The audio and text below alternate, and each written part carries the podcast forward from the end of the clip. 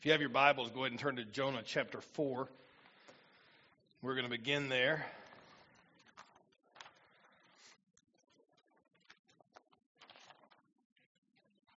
Let's stand together as we read from God's Word.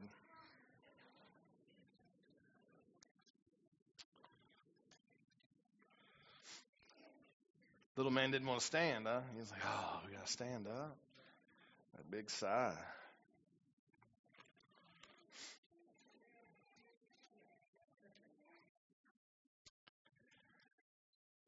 I will be reading out of the New American Standard. It says, But it greatly displeased Jonah, and he became angry. Then he prayed to the Lord and said, Please, Lord, was this not what I said when I was still in my own country? Therefore, in anticipation of this, I fled to Tarshish, since I knew that you are a gracious and compassionate God, slow to anger and abundant in mercy and one who relents of disaster. So now, Lord, please take my life. Take my life from me, for death is better to me than life. But the Lord said, Do you have a good reason to be angry? Then Jonah left the city and sat down east of it, and there he made a shelter for himself and sat under it in the shade and, until he could see what would happen in the city. So the Lord God designated a plant, and it grew up over Jonah to be a shade over his head to relieve him of his discomfort. And Jonah was overjoyed about the plant. But God designated a worm. When dawn came the next day, and it attacked the plant, and it withered. And when the sun came up, God designated a scorching east wind, and the sun beat down on Jonah's head so that he became faint. And he begged with all his soul to die, saying, Death is better to me than life. But God said to Jonah, Do you have a good reason to be angry about the plant? And he said, I have a good reason to be angry, even to the point of death. And the Lord said, You had compassion on the plant for which you did not work, and which you did not cause to grow, which came up overnight and perished overnight. Should I not also have compassion on Nineveh, the great city, in which there are more than 120,000 people who do not know the difference between their right hand and their left? As well as many animals. Father, our prayer this morning is that we will understand that what Jonah was dealing with is a lot of what we deal with here in our own country, in our own Christian um, life. And help us to see with our heart and with our eyes what you would have us to see and receive this morning. We pray this in Jesus' precious name. Amen. Now, Jonah's name actually means dove. You see the picture there with Jonah, and it's got the dove above it. And of course, dove is what? The symbol of peace. Jonah, however, if you look at Jonah and you look at how he's dealt with the people of Nineveh, he didn't seem much like a prophet of peace. Uh, we all know what his desire was. It was to see them uh, perish. He was so uh, upset and angry, he wanted nothing to do with Nineveh. He wanted Nineveh to be um, ruined by God. He wanted them to come to an end, and God just to allow fire and brimstone upon them and just to destroy it. And, and we know that that's not what happened. And, and Jonah knew this about God. Jonah knew that God was a God of, of grace and a God of compassion. And so we go all the way back to Jonah uh, verse 1, or chapter 1, verse 3, and we see that because of what Jonah knew about God, Jonah fled to Tarshish from the presence of the Lord. He knew that God would probably go ahead and do a great work in the, in the city of Nineveh, and it was bothering him because he hated the Ninevites. And the reason that he did was because he loved Israel, and Nineveh was a enemy of God's people. And so, in his mind, if we destroy the enemy, then God's people could be at peace. And that is much like we have this idea today that when someone is near us or around us that is not supposed to be there, we then turn and look at them as an enemy when we should look at them as a target for the gospel. We look at folks and we go, man, I don't want them anywhere near us. I don't want those people here. Well, they're here. Now, what do we do? And as a church, we have the gospel. We proclaim the gospel, but so many people say, no, they don't deserve the gospel. They don't deserve this. They don't deserve that. I, listen, if you and I deserve the gospel, anyone deserves the gospel. People should hear it. People should know it. They should be able to hear from us. And, and God knows the heart of man. God knows already. I believe who will and who won't, but that's not the point of us. Our job is to share the good news of Jesus Christ. Jonah knew the heart of God and he ran. He fled from the presence of the Lord. And because he ran, we know the rest of the story. The Lord designated a great fish to swallow Jonah. And so this fish takes Jonah and, and he swallows him. And Jonah's in the belly of this great fish. And, and Jonah finally recognizes he's in a predicament. And so Jonah prayed to the Lord, his God, from the stomach of the fish. All of a sudden, Jonah realizes, man, I am in trouble. Let me reach out. And we, we heard about this last, uh, the last couple of weeks. But Jonah reached out to God and, and he began to pray from the, from the stomach of the fish. And when the Lord has the, the fish throw Jonah back up onto dry land, that was the only lesson, right? No, no. Then what happens? The word of the Lord comes to Jonah a second time, and he said, Arise, go to Nineveh, the great city, and proclaim to it the proclamation which I am going to tell you. Now, I'm pretty sure Jonah had a pretty good idea what God was going to tell him to do, but I imagine down deep in Jonah's heart, he's hoping, man, I hope God comes in and tells me just to bring everything down on these people, just destroy them all. That, that has to be in the back of his mind, and we know that as we read chapter 4.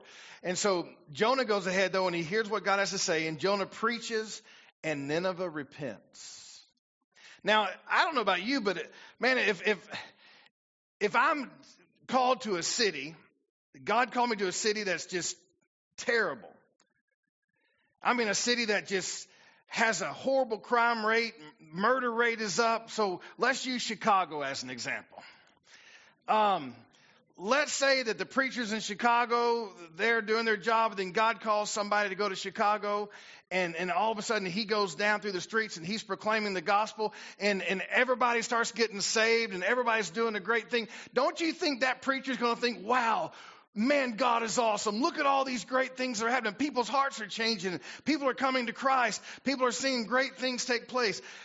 You would think that the, the preacher, the, the missionary would be excited, but not Jonah because Jonah hated these people.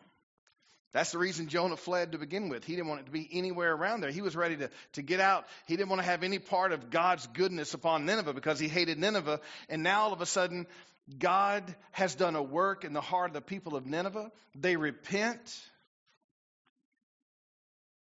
And then Jonah left the city and he sat down east of it. So now he's kind of perched upon this place. He's proclaimed, the people repented, but Jonah's still waiting. What's God going to do to these people? Surely the Lord will remember what they've done to his people.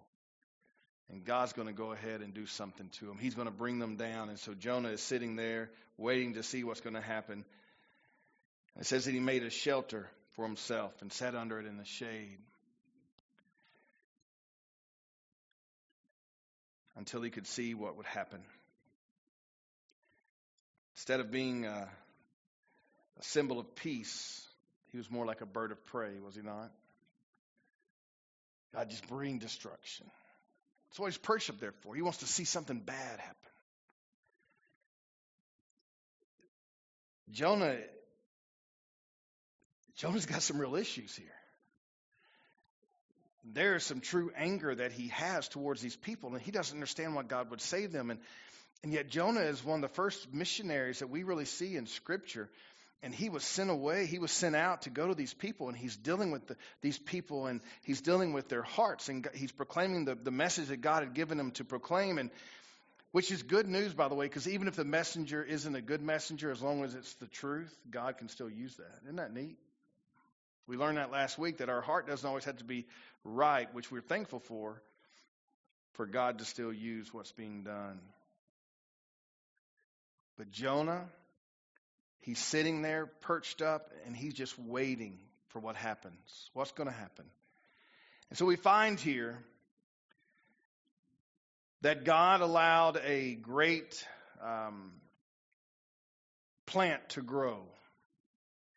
And so let's look here in verse 6. It says, So the Lord God designated a plant, and it grew up over Jonah to be shade over his head to relieve him from his discomfort.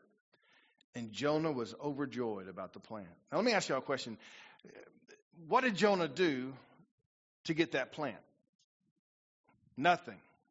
As a matter of fact, at this point, if, if, if you and I were God and we were dealing with Jonah, we wouldn't have brought any plant upon his head. We just sat there and let him get burned. We just sat there and let him sit, but but no, God is going to do a great work. He's going to do. He's going to show Jonah exactly what is really going on. And then at verse 7, but God designated a worm when dawn came the next day, and it attacked the plant, and it withered.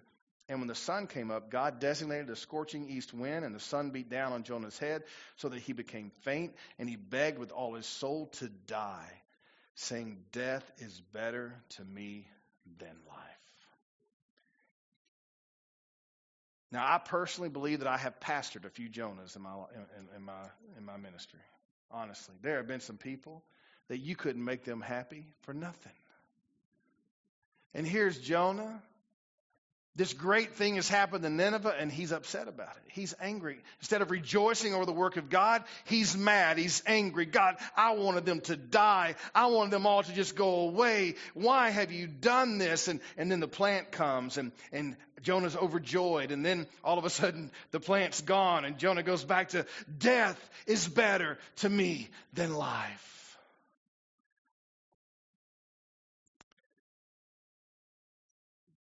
Just a few days prior to this, Jonah's in the belly of a big fish telling God, Whatever you desire is whatever I'll do. I just want out of here. And now he's back to what? Just let me die. Just let me die. There are many people who have said to me, Tom, why do you go out of the country sometimes when there's so many people here that need the gospel? You too are like Jonah. You can't see the greater picture. All we are able to see is what's right in front of us. And so, whatever's right in front of us is what we should be dealing with. That's who we should be helping. That's who we should be reaching. But if you continue to read, you will find why God sends people outside of their comfort zone. As a matter of fact, those of you who wonder why we leave sometimes, you are the people that God has called to work here at home. He hasn't put that on your heart yet. And I don't believe that every person is called to go overseas. I don't, I don't believe that. I don't believe that every person is called to go out of the country. There are some who are and some who aren't. But that doesn't mean that those who are are wrong. And it doesn't mean that those who are not are wrong. This is just your heart. This is where you've been called. So do your job here. And don't question why others go out because God loves his creation. And folks, if they're in Africa, if they're in um, if they're in South America, if they're in Europe, it doesn't matter. Those people are still God's creation and they need the gospel. And if you're paying attention to the world that we live in today, it is a lot like Nineveh. And let me show you how we know that. God said to Jonah, Do you have a good reason to be angry about the plan? He said, I have a good reason to be angry, even to the point of death. you notice the Bible doesn't actually give us his reason? You know why? Because he didn't have one. He didn't have one. He was just angry. You ever met anybody who doesn't need a reason to be angry? They're just already angry? That's just who they are? Now, how many of you are thankful you married that person? Right? Like, man, it's a joy. I love being married to an angry person. Now, thankfully, my wife doesn't have that problem, and neither do I. We have our moments of intense fellowship, but we eventually get over them. Right? Then there are those who never ever get over anything. They all every time they go by something that reminds them of something, they go, I, I, I remember that. It's just automatic. Jonah Reminds me of somebody like that. Yes, I have a reason to be mad to the point of death. Just kill me. Then the Lord said, You had compassion on the plant for which you did not work, and which you did not cause to grow, which came up overnight and perished overnight. Should I not also have compassion on Nineveh, the great city in which there are more than 120,000 people who do not know the difference between their right hand and their left? Can I tell you something? That is our world that we live in today. People have no clue what they're doing anymore. People have absolutely no clue what we're doing. I'm, I'm telling you, you look at your, your kids who are being taught evolution in school unless they have a good foundation, a Christian home, they have no clue. They believe in evolution, therefore, why believe in God? And if I don't believe in God, why believe in rules? If I don't believe in rules, why obey my parents and why obey the people at school? You, you want to see what your world is like? You go in for a day to an elementary school. Just to an elementary school, and you listen to what some of these kids are saying in third and fourth grade. It would blow your mind. You go into a high school and you listen to how students talk to teachers. It, it would sicken you to know how people are treated. Why? And, and we look at them and go, well, they're just not worth even helping. You know what? We are living in a time like Nineveh. People don't know what is right and wrong anymore. Do you realize that what used to be right is now wrong and what was absolutely wrong is now completely okay? And here's what the church is saying the church of Jonah. Well, we should only allow people that are like minded. We should only allow people that act like us, dress like us, talk like us. We shouldn't go outside the walls. If that's the case, you have lost all of your mission emphasis. And you become much like Jonah, who only cared about his own. You and I are called to go. We're called to share. The, the, the neat thing about what we see here in, in, in Texas, especially right now, we are seeing all types of people come in. A lot of it is illegal how they're coming in, and I don't agree with that whatsoever. But while they're here, the one thing I will tell you is they deserve the gospel. They need to hear the gospel.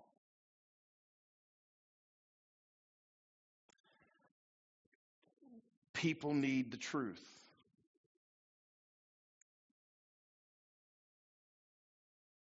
A lot of our missionaries that are working down close to the border are begging for help. A lot of the churches that are there are in desperate need of funds and help.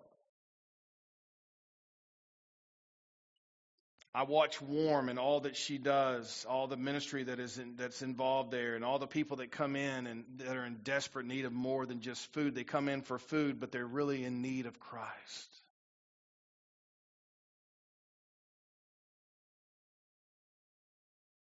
That's why I'm thankful to have leadership there that believes in the gospel, and that believes in the work of ministry, and that believes in the work of missions. Our job is to reach those who God puts in front of us.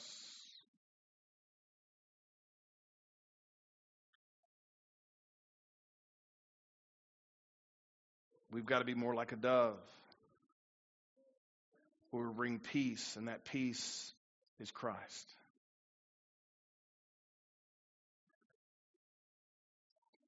We obviously understand that a church can take on a personality. When that church takes on that personality, they either have a personality of a mission mindedness or they have a personality that's going to die. It's going to kill them. And if a church doesn't have the heart of missions, it'll never grow. It'll become a place of just a few. Someone asked me recently, What do you think's happened to such and such church? And I'll be honest with you, I've, I've watched a lot of our sister churches, and those that have taken their emphasis off of salvation and off of missions have begun to lose their people.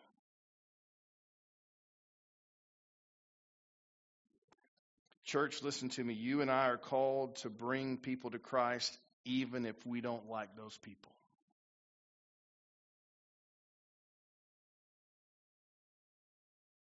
Not fun, but it's true, isn't it?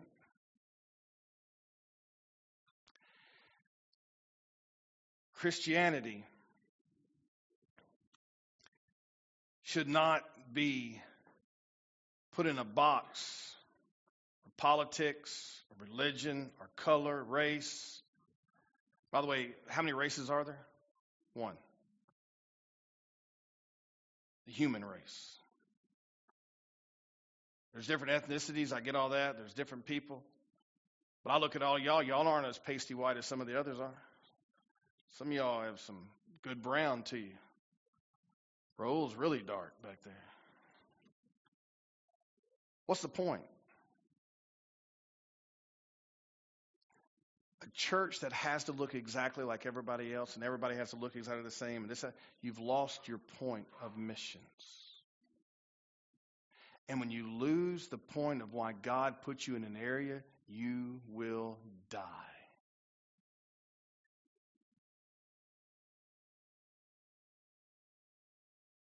This church, I'm thankful that we're mission minded. I'm thankful that we go to places that others may not be willing to go. I, am perfectly good with that. May we never become like Jonah and decide that because someone is here for whatever reason, they're not worthy of the gospel. The gospel is different than everything else. Should a person have to go directly go correct to get in order to be here, they should go through everything just like legal. But if they got here illegally, does that mean they're not worthy of the gospel? No. We are men and women who have been called to the task of bringing the good news of Jesus Christ to whomever he puts in front of us.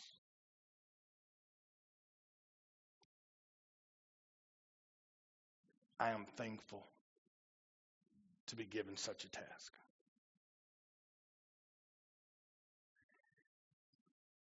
Somebody asked, well, does that mean that once a person gets saved, everything's wiped away? Sin wise, it is there's still a responsibility to society. It's like if a person who's on death row gets saved, all of a sudden they don't get killed anymore. No, they, they still get killed. But when they die, they go to heaven. Our heavenly circumstance is made by the blood of Jesus Christ. Our earthly consequences, we still got to deal with, right? By the way, I saw something this week that I thought was pretty funny, and I'll end it with this because y'all need it on a bright note. And it said that uh, fat cells must be saved. Did y'all see that? Because they seem to be everlasting, right? They just they don't go away. So they must have found Jesus. So no matter where you are, laugh but wherever you are, no matter who puts it, God puts in front of you, bring them to Christ. That's the job of the church. Some of y'all are going to get down and go, well, he, no.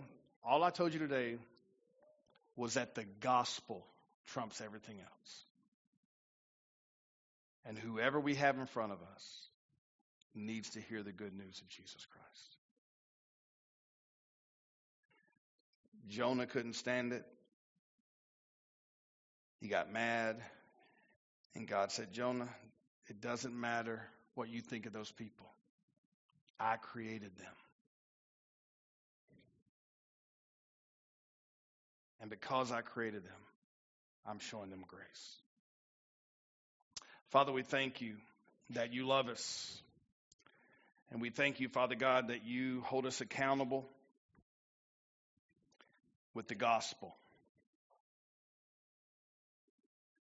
And our job with the gospel is to share the good news with whomever you put in front of us, no matter where they came from and no matter how they got here.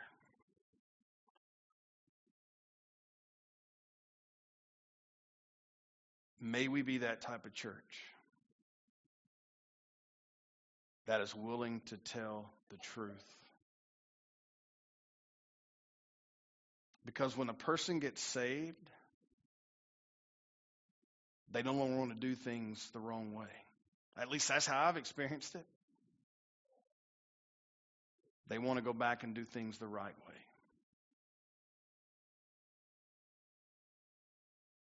And that's what true salvation does. It gets rid of the eternal consequence, but we still have earthly consequences we have to deal with. But the church is about eternal consequences. That's what we're here for. We're here to share the good news of Jesus Christ.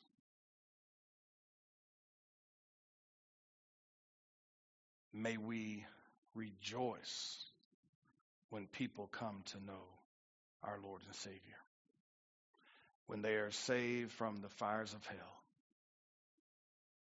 for all eternity. Thank you, Lord. In Christ's name we pray. Amen.